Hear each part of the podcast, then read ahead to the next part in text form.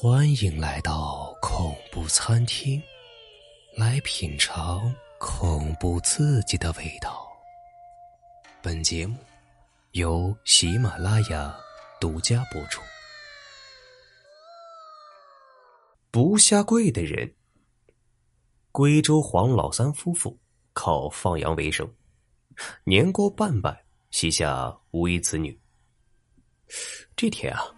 黄老三来到了城外放羊，先是听见天崩地裂的石块崩裂声，接着呀，便听见了响亮的婴儿哭声。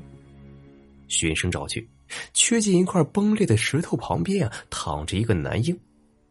黄老三见四下无人，心想：难道这婴儿是从石头缝里蹦出来的？也许啊，是上天见他可怜，专门送给他一个孩子。于是，这黄老三把男孩抱回家，取名黄石生。这黄石生渐渐长大了，他有一个爱好，就是喜欢串门没多久啊，周围几十里的人家的情况，他都是了如指掌。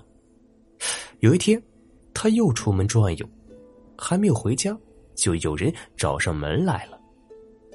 来人是邻村的陈武。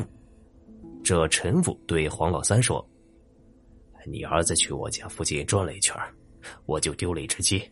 这鸡啊，一定是你儿子偷去了。”黄老三为了息事宁人，就把自家的一只鸡就赔给了陈武。等黄石生回家，黄老三就问他怎么回事。黄石生却说：“这事与我无关啊，是陈武的儿子偷的，拿到山上烧了吃了。”黄老三奇怪的问：“你是怎么知道的呀？”黄石生不答。黄老三说：“你既然知道，赶快给我说。”黄石生还是不说话。黄老三生气了，跪下。没想到黄石生一听跪下，反而倔强的挺直了腰。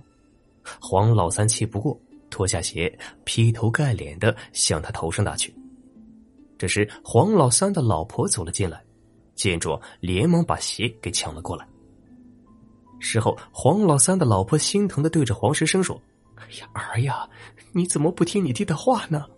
不肯给他下跪呀？”黄石生叹了口气说：“爹受不起我这一跪啊。”黄老三的老婆不解：“哎呀，儿子跪爹，这天经地义呀，你为什么不能跪呢？”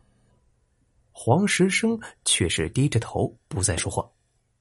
黄石生十四岁那年，得了一种怪病，半夜里，他人虽然睡在床上，脚却在不停的乱动，仿佛跑了一般，一直到五更鸡鸣才醒。黄老三以为他在梦游，请大夫开了几副安神药，可是一点作用都没有。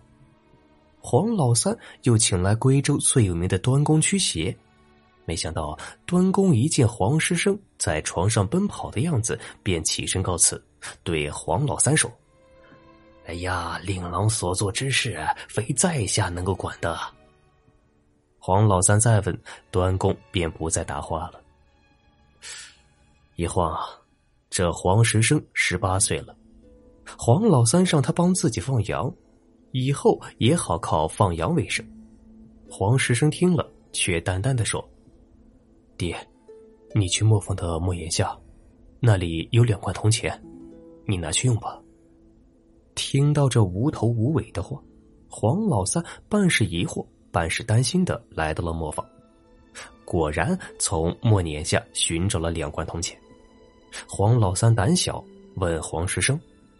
哎呀，这铜钱是从哪来的呀？犯了偷盗罪，官家可是要抓去坐牢的呀！黄石生笑了，这是我做事的报酬。黄老三不信，你整天不是四处游荡，就是不安分的睡觉，哪有做过一份工呢？黄石生让黄老三放心，只管拿钱去用。自此以后，每到家里没钱度日的时候，黄石生总会指些地方让黄老三取钱。有时啊是在田地里，有时啊是挂在树枝上，有时是在鸟窝里。这天啊，黄石生来到县衙闲逛，在饭馆吃饭的时候，见有一个老头手拿胡琴，带着一个十六七岁的女子在那里卖唱。女孩一身红衣，长得楚楚动人。过了一会儿，来了一个纨绔子弟，身后有六七个随从。纨绔子弟见到女孩长得漂亮，便动手动脚调戏她。黄石生看不下去，上前阻止。那对卖唱的妇女趁机逃离饭店。见女孩逃走了，纨绔子弟便迁怒于黄石生，对手下说：“给我狠狠的揍这个爱管闲事的家伙！”那些随从听了，把黄石生围住，拳打脚踢。纨绔子弟对黄石生说：“你可知道，本县的县太爷是我爹？你竟然有眼不识泰山！赶快跪在我面前，好好记住本公子的模样。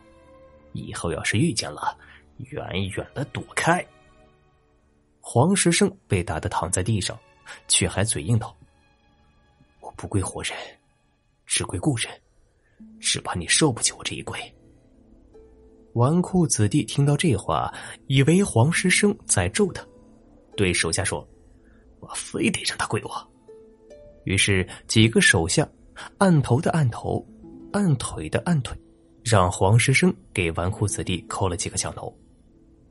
第二天，归州城街头巷尾传来一个消息，说县太爷的公子昨天无缘无故的暴毙身亡了。死的时候面目狰狞，身上有许多说不清楚由来的鞭抽的痕迹。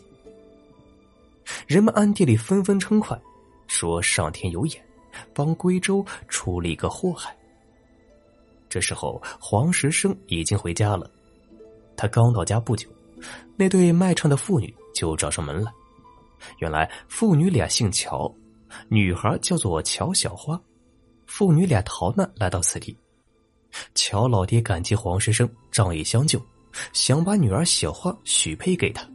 黄石生听了，拒绝道：“我愿意把小花当做妹妹看待，如果是要娶她，那可不成。”乔小花低下头，脸涨得通红。黄大哥，你是不是不喜欢我呀？黄石生说：“不是。”那你为什么不愿娶我？黄石生说。我要是娶了你，婚礼上是不是要跪拜你父亲？乔小花点点头。黄石生又说：“我们两个是不是要相互跪拜？”乔小花又点点头。黄石生叹道：“你们都经不起我一跪呀。”乔小花父女俩听的是云里雾里，只好无奈的离去了。一晃又过了二十多年，黄石生仍然是一个人。没有娶妻。这年，黄老三和他妻子九十九岁，在同一天驾鹤西去。黄石生给二老办了后事，人们惊奇的发现，一直不跪的黄石生，在黄老三夫妇的灵前恭恭敬敬的跪下，磕了三个响头。人们闲聊时聊起此事，曾给黄石生屈膝的端公酒后直言。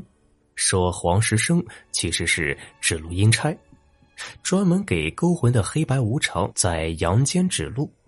阴差只能跪死去的故人，所以啊，黄石生不能随便给活人下跪。那些铜钱是他作为阴差的报酬，而作为阴差，他这辈子必将孤独终老。